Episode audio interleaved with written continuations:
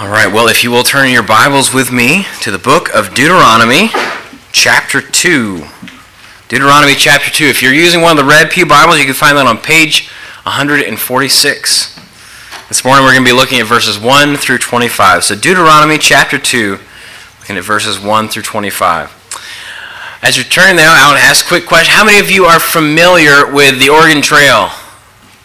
Okay, I've seen some hands. All right, so I know I first heard about it because of uh, the computer game that I played as a kid. Um, for a while, I was really convinced that getting scurvy was something I had to be worried about. Well, if you're not familiar with the Oregon Trail, you'll know uh, what you need to know about it simply that it was a path that settlers uh, traveled in the 1800s to get from the eastern part of the U.S., starting in in uh, Missouri and traveling to new places and new opportunities out west. Uh, the trail itself spanned 2,170 miles. And as long as it was, it opened up new, a new, whole new world for the families who were daring enough to try it. So for about 50 years, about 400,000 miners, farmers, ranchers, and business owners worked their way west on it.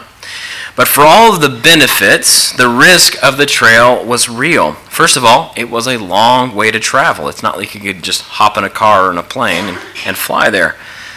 For most people, it was a one way trip because the logistics of returning back east were just so difficult. And on top of that, the way itself was filled with all sorts of dangers. It's estimated that about 4% of the people who set out on the trail actually died on it whether that was from disease or raised by Native Americans, being run over by wagons, gunshot wounds, drowning in river crossings, all sorts of different things. The way through the American wilderness was dangerous, but for those who stayed on the path, the prize at the end was worth it. This morning, we are back in the book of Deuteronomy, and we're listening to Moses recount the history of the nation uh, of Israel back to the people uh, specifically covering the time after the people had rebelled against God and by refusing to go into Canaan at Kadesh Barnea.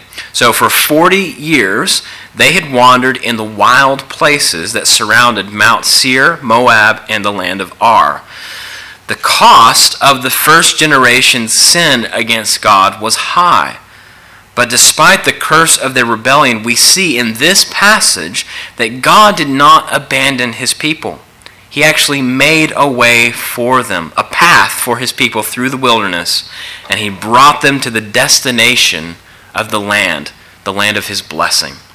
So, in this passage, we're going to see how Moses recounts how God actually went with his people into their affliction. He didn't leave them on their, to their own devices. He preserved them, and as such, we see that he preserved his own covenant promise to them and to their fathers as well. As we study this passage together, we're not just listening to Moses give us a history lesson. We're actually becoming witnesses to the persistence of God's mercy and grace and love. And as such, we're able to gain a better grasp through this passage of the commitment God has towards his people. And so, as we study this, we're going to be able to take lessons from this text about what it means to trust God as he fulfills his promises to us in Christ. So as we come to our text this morning, let's come expectantly to God's word and let's be eager to receive his instruction and grow in grace together. If you will, please stand with me as I read our passage this morning. That's Deuteronomy chapter 2, beginning in verse 1 and then reading through verse 25. This is the word of the Lord. Moses says, Then we returned and journeyed into the wilderness in the direction of the Red Sea as the Lord told me. And for many days we traveled around Mount Seir. Then the Lord said to me, You have been traveling around this mountain country long enough. Turn northward and command the people. You are about to pass through the territory of your brothers, the people of Esau, who live in Seir, and they will be afraid of you. So be very careful. Do not contend with them, for I will not give you any of their land. No, not so much as for the sole of the foot to tread on, because I have given Mount Seir to Esau as a possession. You shall purchase food from them with money that you may eat, and you must you shall also buy water from them with money that you may drink.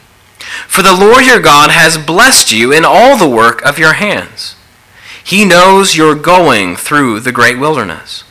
These 40 years the Lord your God has been with you. You have lacked nothing.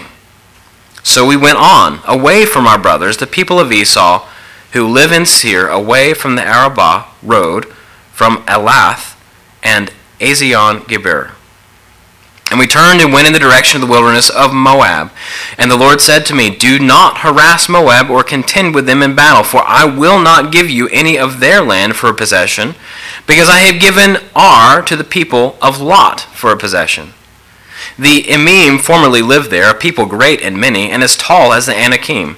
Like the Anakim, they are also counted as Rephaim, but the Moabites call them Emim. The Horites also lived in Seir formerly, but the people of Esau dispossessed them and destroyed from before them and settled in their place as Israel did to the land of their possession, which the Lord gave to them. Now, rise up and go over the brook Zered. So we went over the brook Zered. And the time from our leaving Kadesh Barnea until we crossed the brook, the brook Zered was 38 years, until the entire generation, that is, the men of war, had perished from the camp, as the Lord had sworn to them. For indeed the hand of the Lord was against them to destroy them from the camp until they had perished. So as soon as all the men of war had perished and were dead from among the people, the Lord said to me, Today you are to cross the border of Moab at Ar. And when you approach the territory of the people of Ammon, do not harass them or contend with them for I will not give you any of the land of the people of Ammon as a possession, because I have given it to the sons of Lot for a possession. It is also counted as a land of Rephaim. Rephaim formerly lived there, but the Ammonites called them Zamzummim, a people great and many, as tall as the Anakim. But the Lord destroyed them before the Ammonites, and they dispossessed them and settled in their place, as he did for the people of Esau who lived in Seir, when he destroyed the Horites before them, and they dispossessed them and settled in their place, even to this day. As for the Avivim, who lived in, in villages as far as Gaza, the Caphtorim, who come from Caphtor, destroyed them and settled in their place. Rise up, set out on your journey, and go over the valley of the Arnon Behold, I have given into your hand Sihon, the Amorite, king of Heshbon, and his land. Begin to take possession and contend with him in battle. This day I will begin to put the dread and fear of you on the peoples who are under the whole heaven, who shall hear the report of you, and shall tremble and be in anguish because of you. This is the word of the Lord. Praise be to God for it. Please be seated. Well, as we look at this passage, the main idea that I want to present to you this morning from it is this that as we, wait, as we wait on the fulfillment of God's salvation promises, let us walk in the way He has set before us. Let us walk in the way that He has set for us. The treasure that we as believers have in Christ is something that we enjoy now. But it is also something that we are eagerly awaiting to arrive in its fullness. The reality of our salvation, the holiness of Christ, the presence of God with us in the Holy Spirit, the rule and the reign of Christ, the kingdom of God, these are all present and powerful realities which are here and now. And yet they are not yet in the fullness of what they will be. So, as believers, we are awaiting with patience the completion of our hope a world that is no longer touched by sin or its desires, a world in which death is no more, a place where perfect justice is upheld and the corruption of Adam's sin is completely removed, a time when our struggle against sin will be over because it will be no more. A city where God's peop- God dwells directly with his people, where there is no crying, there is no mourning, but there is fullness of joy and a weight of glory with Christ our King. That is what we await. That is the hope of the believer. It, it is a hope which has been secured by the work of Christ for us. That's why, though we view this hope and this reality as through a glass dimly, it is still an anchor for our souls, which goes with us and keeps us and sustains us through every situation we encounter in this life. So we find ourselves this morning in a way like these Israelites, in a, in a kind of wilderness, heirs of this promise, yet not fully enjoying the fruit, the full harvest of the work of Christ, at least not yet. As such, this passage, I think, has some really valuable lessons for us to teach us how to walk in the grace and in the love and in the promise of Christ as we await the fulfillment of the hope that we have in Him. So I have three points for you this morning, three lessons or statements really to take from this passage about God as He goes with us in this life and delivers us to that hope. So, first, the first point that I want to show you from this is that God is a God who goes with His people. God goes with us. We're going to be looking at God's presence. Second, we're going to see that God gives us a path to walk. We see that God makes known his ways to us. And third, we're going to be looking at how God goes before us. God is a guardian for his people. So, first, let's see how God worked to remain with Israel and to go with them into this wilderness. Now, God had tested Israel's faith at Kadesh Barnea and they failed miserably, didn't they? Of all the tragedies recorded in the Bible, that has got to rank in the top 10. I mean, an entire generation of people, a people who had seen the mighty power of God before their eyes, had rejected him, rebelled against him, murmured against him, and then fell to his wrath. It is a sad passage to read about. After reading Moses' account of this entire ordeal in chapter 1, especially that part in verse 45, where the people wept before the Lord, but whose cries did not find his ear, you might get the impression that God was done with the Israelites. But that was not the case. Though God closed the door to Canaan, he didn't abandon his people. He did not forsake the covenant he had made with them, but as we saw last week, he continued and he preserved that promise, announcing he would give the benefits of that land to the second generation, the sons and the daughters of these people who had rebelled against him.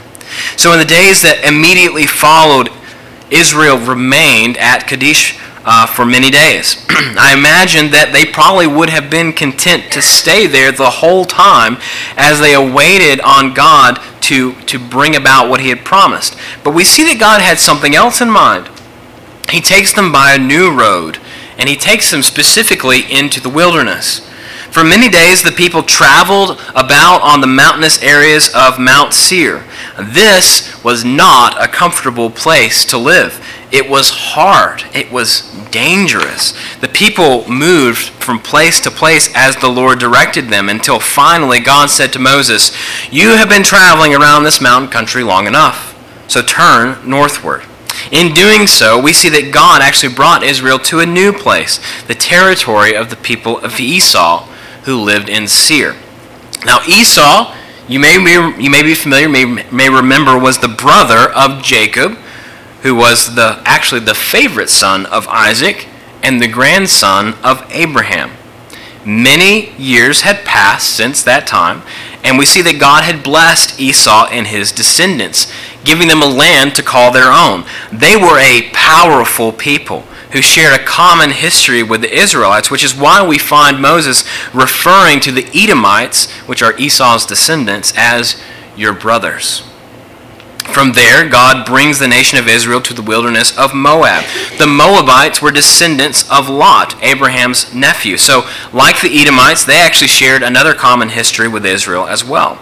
Lot had traveled. Uh, Lot was um, Abraham's nephew. He had traveled with Abraham when he had first journeyed to Canaan. He had stayed with Abraham for a while until finally God had blessed him and Abraham so greatly that their wealth uh, forced them to separate from each other.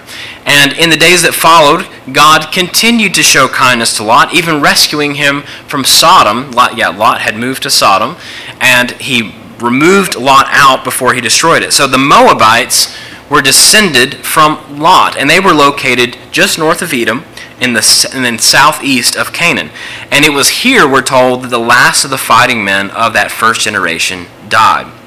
From Moab, God leads the nation of Israel over the brook uh, Zered into the land of Ar, which was the territory of the Ammonites. The Ammonites were also descended from Lot, so they too have this common history with Israel. But that didn't mean that they, or Edom, or Moab, were very friendly toward the, towards the Israelites. Actually, if you read other accounts, like in the book of Numbers, we'll see that Edom was very afraid of Israel. When they asked to pass through, they said, huh, no. Uh, and according to Numbers 20, they actually forced the Israelites to, to not go through the main highway as they expected, but to go through a different path. Uh, meanwhile, when, the, when Israel arrives in Moab, the Moabite king Balak actually had hired the prophet Balaam. You may be familiar with Balaam and his talking donkey. That's the king who hired him as he saw Israel coming his way. He hired him to curse Israel because he too was afraid of them. And then finally, Ammon likewise becomes one of Israel's bitterest enemies after they have actually settled in the land. So, for all of the restraint that is here, for all the way that Moses speaks of these nations as Israelites' brothers, they're not very brotherly towards Israel. So, as we look at this passage as a whole, we can see very clearly that God took the Israelites through some rough country in which they were surrounded by some fierce people. The Edomites, the Moabites, and the Ammonites were all well established in their lands. They had pronounced boundaries, and they lived in places which they had taken by conquest from other people who were renowned for their strength. They were known as fearsome warriors. The Edomites, we see, had taken Seir from the Horites. The Moabites had defeated the Emim, who were like the Anakim and were counted as the Rephaim. And that the reason that's important, I know you're going, what? Oh, I don't know any of these people. I don't care about those people. What you need to know is that these are reflections, the same people equated with those people who the spies had told the people were so tall and so powerful who had instilled such fear in their brothers and said, Yes, the land is good, but there's no way we can beat them. The sons of the Anakim are there. Well, as we're looking at this, we're seeing that all three of these nations had taken on people who were of the same stature and power, and they had won. The Ammonites and the uh, Edomites and the Moabites were like lions. They were powerful, they were strong. They had taken on the people who had caused so much fear in the camp of Israel, and they had won. As Moses recounts all of this history to the people, you can almost feel the red creeping into the cheeks of the Israelites because these pagan people who had not received the covenant or the law and did not have this the relationship that Israel had with God had persevered in the face of those whom they had feared and God had given them a land and a possession to call their own. So God is bringing them through places where other people had done what he had given and they're being reminded of their rebellion. The path that God chose for Israel was not a safe path.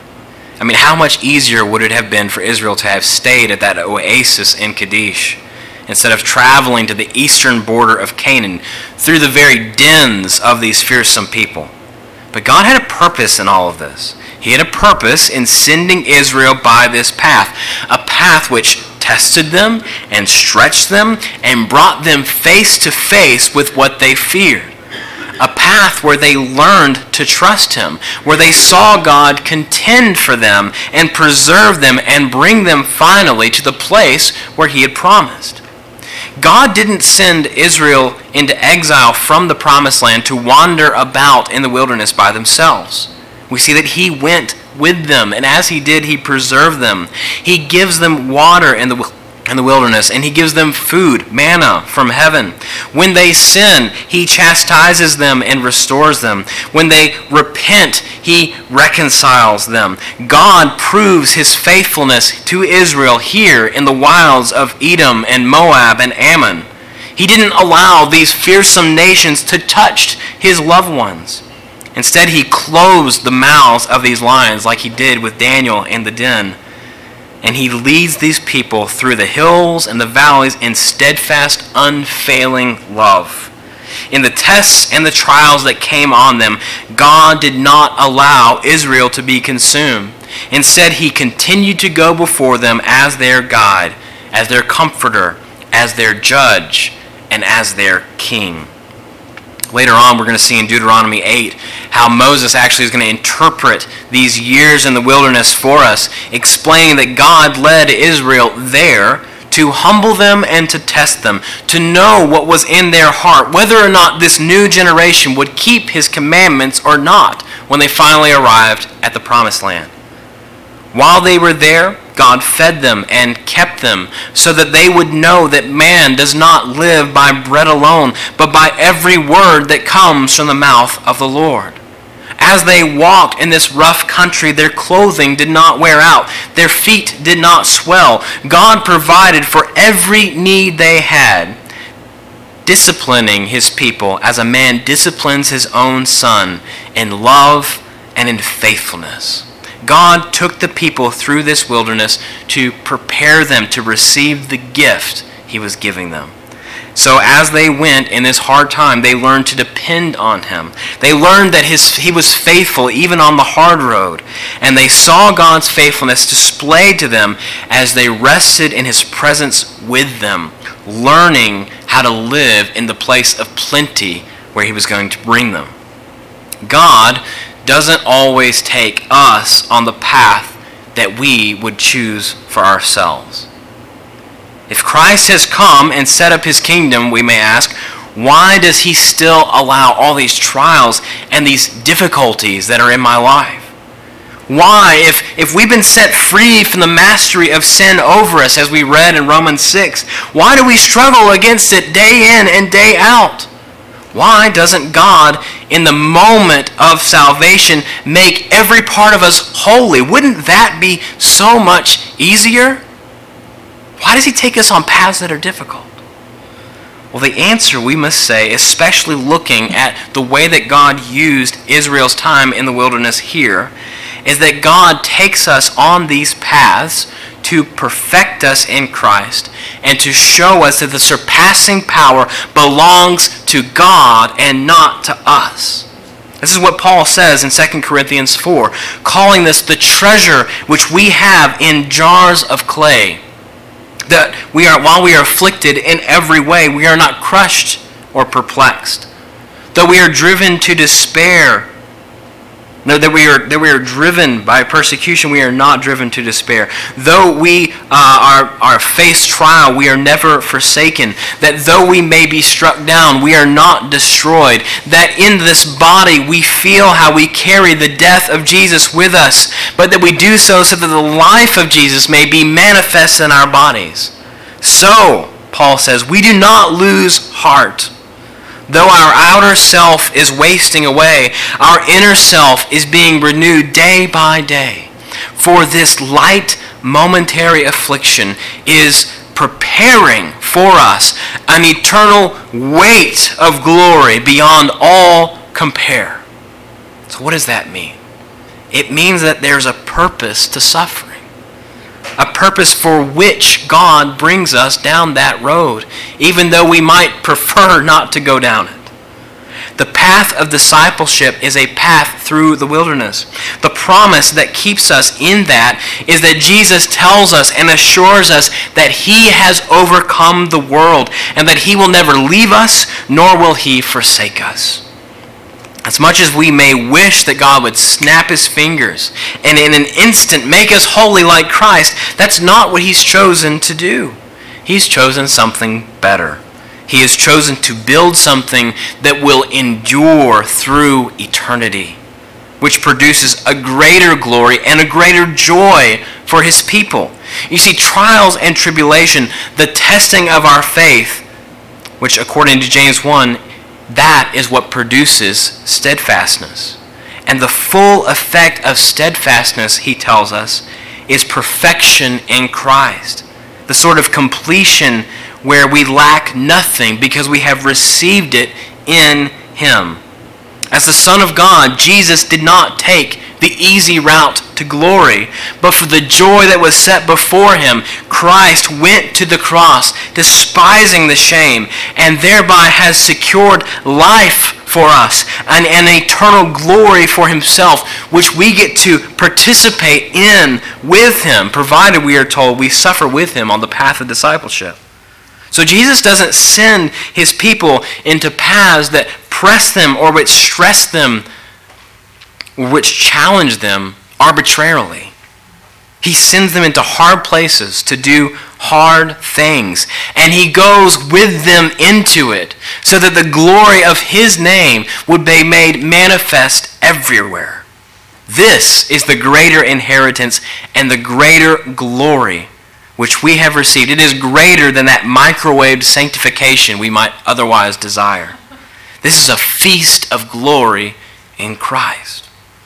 The thing that keeps us as we go into places where God sends us, especially the hard places, is that He promises He is with us to keep us and to prevail in us and to work through us. So as you go to work this week, know Christ is with you. As you fight lust this week, know Christ is with you. As you share your faith with your neighbor, know that Christ is with you. And one day, as you go to the grave, know that Christ is there with you and that he is ready to receive you. We rejoice in the presence of God with us. The comfort that we have as we toil and strive through this temporary life, and the presence of God with us, as the Israelites had as they made their way through their wilderness, is further amplified in the way that God continued to direct them in the way they were to go. So God goes with Israel, but he also takes them on his path. And that takes us to our second point. We see God's path. Now, I am a detail person. I am the guy who you all despise. Uh, asking all the questions before the test started because I didn't want to get blindsided by some technicality in the directions. God, when He sent Moses and the people out, didn't just give him a heading on a compass and say, All right, see you when you get there. No, He went with them. He was with His people, directing them in the way they were to go. Not only that, we see that God, as they went, was giving the people very detailed instructions for how they were to conduct themselves as they were making their way through three different places. First, God tells the Israelites not to pick a fight with these nations. Now, that's not because God couldn't de- defeat these nations, but rather, we are told that the reason he, they are not to contend with them is that He is not going to give them any of the land that they're walking through. Now, that's going to change when Israel actually gets to, to the land of Canaan. But for now, they need to understand you're guests in this land. And so God tells them that He is not giving them Edom or Moab or Ar. In fa- instead, he, he says, and as in verse 5, God says to the people, Do not contend with Edom, for I will not give you any of their land. No, not so much as for the sole of a foot to tread on. And then he repeats that again for Moab in verse 9, and then again for Ammon in verse 19. Now, they say that a bird in the hand is better than two in the bush. And so, as Israel made their way through the wilderness, it would have been immensely tempting for them to try and go ahead and assert their dominance on these other nations, especially after they saw, like in verse 5, that these nations were afraid of them. So, that is why God warns the Israelites to be careful, saying to them, don't get distracted by what you are seeing here. This is not what I have set apart for you. I have given you something better, something that is worth the wait. I will not bless you with anything less. Now, the second thing we see in God's directions is that God tells the people to purchase food and water from these nations as they make their way through these places. Now, that might seem a little bit odd to us. I mean, what's a glass of water to someone who's passing through, right? But you have to remember, this was a desert place. These things did not come easily. Water and food are valuable resources, and a whole nation is passing through. So, this would have impacted the land. By commanding the people to pay for what they were using, God was not only preserving peace between Israel and the nations it was passing through, but he was actually extending his own blessings to those nations. In verse 7, Moses explains, For the Lord your God has blessed you in all the work of your hands. He knows you're going through this great wilderness. These 40 years, the Lord your God has been with you. Therefore, you have lacked Nothing. Everything was a gift from God. The reason that these Israelites could afford to pay for the resources they needed and were using was because of the way God was with them and for the way He had prospered them. No other nation or people could take credit for the way Israel was coming into the land. This was the Lord's doing. And these instructions had this dual purpose of making sure that Israel didn't start a conflict with any of these other nations, and also in making sure that the nations they were traveling through knew that the Lord was the God of all the world, and that He was the one who was making the nation prosper. Now, there are two things that I think we need to take from God's instructions to the Israelites here for our own lives. First, let us learn not to settle with the lesser treasure of this world, a treasure which falls well short of what God has appointed to give us in Christ. In 1 Timothy 6, Paul warns Timothy of people who were going about parading as Christians, but who were departing from the words and the teachings of Jesus, imagining that godliness was a means of earthly gain. Now, Paul says that godliness with contentment is great gain because we bring nothing into the world and we can take nothing out of it. But he also makes it clear that Jesus is not a means for us to gain earthly wealth the gain of godliness is deposited in the banks of heaven. Don't confuse the, the temporary blessings of earth with the eternal benefits of God's grace. God has given us something much greater. All wealth in this life is a gift from God. But Jesus did not come and die on the cross to make you a millionaire or to prosper you in temporary earthly wealth and prosperity. Those who wander after such things, Paul says, wander away from the true gospel and they pierce themselves with all sorts of pains. They cannot bear to be parted from their money, the illusion of power or security, or the feeling of influence that it gives them. That is their God. For the man and the woman of God, there is a much greater inheritance to pursue. Seek first the kingdom of God, Jesus says, and all these things, all these incidentals that you need, they will be added to you. As for you, O man of God, Paul instructs Timothy, flee these things. Pursue righteousness, godliness, faith, love, steadfastness, gentleness. Fight the good fight of faith. Take hold of the eternal life to which you were called and about which you made the good confession in the presence of many witnesses. How easy it is as we make our way through this wilderness to want to take hold of the things that we see, the things that we can taste, the things that we can touch. How easy it is to want to settle on things that seem to be within our own control. Brothers and sisters, don't believe the lie. Don't let Satan distract you with the flashing lights of Vanity Fair from the eternal glory of God's celestial city, where there is no need of sun or moon or stars, no need of electric light, because God is there, and He Himself is the light of His people. Stay the course Treasure Him.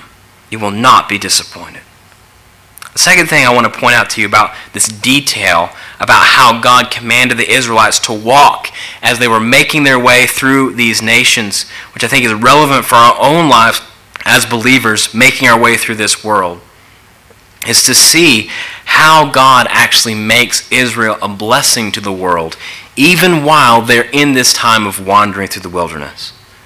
This, this whole thing is headed toward a time and a place where God is going to bring his people to this promised land to dwell with him, to be a light to the nations.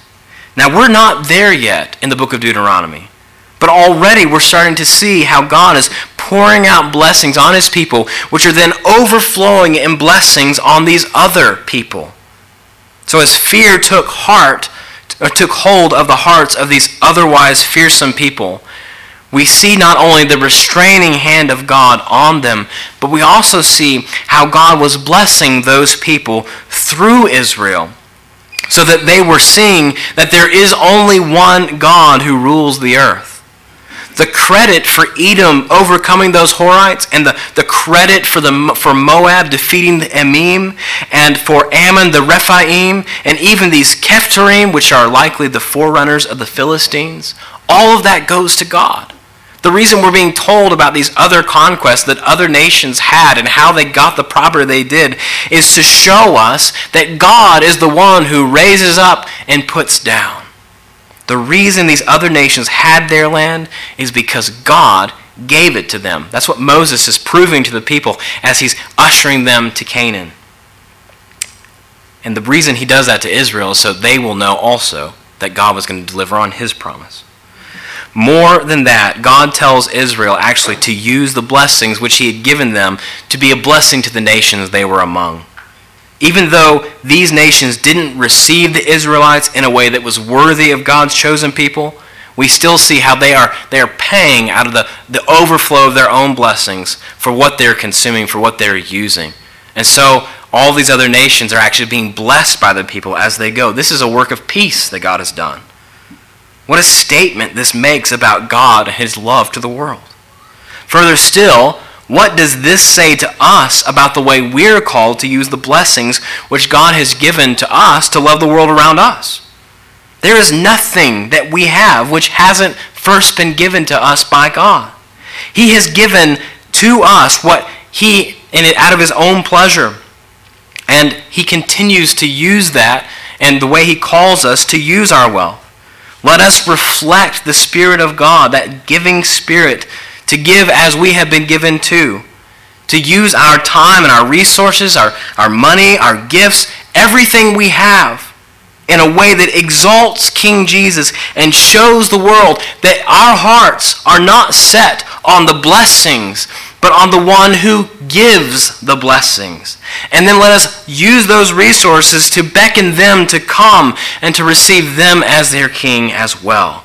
Whatever you do, we are commanded, do it for the glory of God. Now, finally, we come to God's guardianship. As we come to the end of our passage, we see that things begin to take a little bit different tone. While God had told Israel not to fight with these other nations, in verse 24, he says, Rise up, set out on your journey, and go over to the valley of the Arnon. Behold, I have given into your hand Sihon the Amorite king of Heshbon and his land, begin to take possession and contend with him in battle.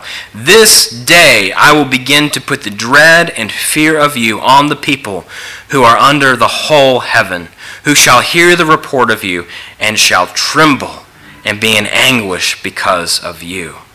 Now, if you remember two years ago, when we first started the book of Joshua, You'll remember how Rahab had reported to the spies how everyone in Jericho was afraid because they had heard the report. That is what was happening here. War is on the horizon. And this was a command to the fighting men of Israel to strap up and be ready. When we were told back in verses 14 and 15 that the fighting men of that first generation had all died. This wasn't a peaceful dying from old age. It was actually, we're told in verse 15, that God's hand of judgment was against them, since the hand of the Lord was against them to destroy them from the camp until they had all perished. So when we come to verse 24, this command to rise up and to go to war is coming to Moses, Joshua, Caleb, and the children of the men who had refused to go up at Kadesh Barnea. This is a, a new step for a new generation. And from this moment on, the people of Israel are going to start to receive what God had appointed to give them. Their patience and their endurance is about to be rewarded, and judgment is about to be poured out on the Canaanites for their sin. Now, we know from verse 5 and other passages in the Bible that the nations who witnessed how God went toe to toe with Egypt, how he brought them out and how he delivered them through the wilderness, how he blessed them and went with them into battle, that they were afraid. They saw how God had set favor on this people, and they were afraid of them. But this coming, uh, in, this coming battle with Sihon the Amorite and later with Og, the king of Bashan, which we're going to look at those next week, is going to further the effect. In verse 25, God says that awe is going to come on the, peop- on the people of the world. That they are going to hear reports of what had happened, of what God had done for Israel, and that they're going to tremble and be in anguish because of them. The Lord is a mighty warrior, He fights for His people. This battle between uh, Israel and Sihon and Israel and Og was an opportunity for the sons of those men whose bodies fell in the wilderness for their disobedience to show a different kind of spirit that actually desired to serve and obey the Lord.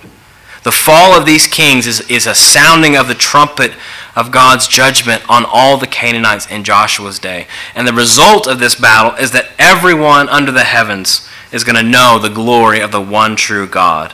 They're going to know that God is the guardian of his people. The day of the Lord is a day of joy for God's people because it is a day of deliverance. It is a day when God will bring his people home, where he will hold the wicked accountable, and where he will judge the whole world. On that day, the mouth of the scoffer will be shut. The hands of the wicked will be stopped. The world will see and know, and it will quake at the great and awful day when the lion of Judah shakes his mane and roars his judgment. We get a picture of that in Revelation 6. And John, speaking of what he saw in a vision and the breaking of the sixth seal, says that the sky vanished like a scroll that's being rolled up. Every mountain and island was removed from the place. Then the kings of the earth and the great ones and the generals and the rich and the powerful and everyone, slave and free, hid themselves in the caves and among the rocks of the mountains, calling to the mountains and the rocks, Fall on us and hide us from the face of him who is seated on the throne and from the wrath of the Lamb. For the great day of their wrath has come, and who can stand? That day is coming, and the time of God's patience will come to an end. That day is coming. The Lord is the guardian of his people. He counts their tears. He knows their sufferings, and he perfects them and will glorify them with Christ. God will defend perfect justice. He will not clear the guilty or look upon sin with favor. As believers, we are looking forward to this day of Christ's return, right? Because it is fulfillment of our hope. It is the consummation of the promise, the moment when our time in this world, between worlds, comes to an end, and when we rejoice for the, for the face of our Creator. At the same time, as we look forward and we pray, Lord Jesus, come quickly, let us also feel the burden of those lost souls which apart from repentance and faith in the Lord Jesus will not receive such a deliverance from sin, but will go into judgment for it.